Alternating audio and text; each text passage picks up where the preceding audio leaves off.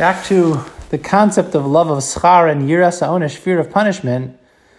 Schar and onish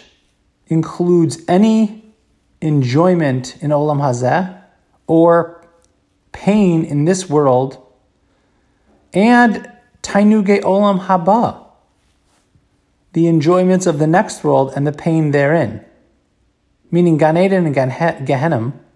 are also part of Schar and Onesh even though these things are very outside of the reach of our understanding, meaning the schar and olam haba, or the yisurin, the, the, the consequences that we face for our actions in the next world, they are something that we can't really put our finger on because they're, exper- they're spiritual experiences that we just don't have in this physical world. And yet, that they, they are considered a low lishma level Meaning, if a person's doing a mitzvah or uh, avoiding a veir, I guess, in order not to have those punishments or in order to enjoy the, the enjoyments of the next world, that's also considered shalol lishma, even though these things are very ephemeral to our experiences in, in this world. But he asks at the end of that, he says, How is it even possible that the Yetzer Hara can like ruin our kavana with things that are so outside of our, our musagim, outside of our, you know, the way we under experience the world.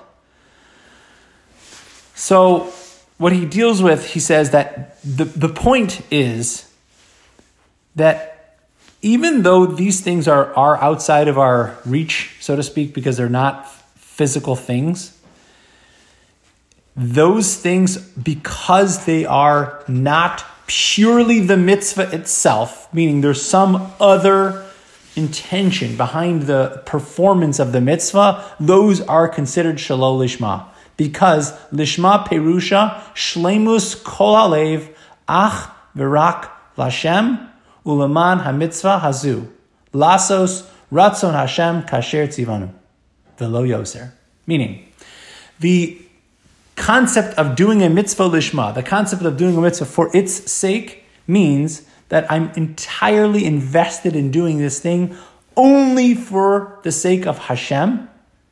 and because Luman HaMitzvah because of this mitzvah, in order to do the Ratzon Hashem, but nothing else part of that. Beli Shum Tosefes Shal Kavana Acheres, without any additional intentions.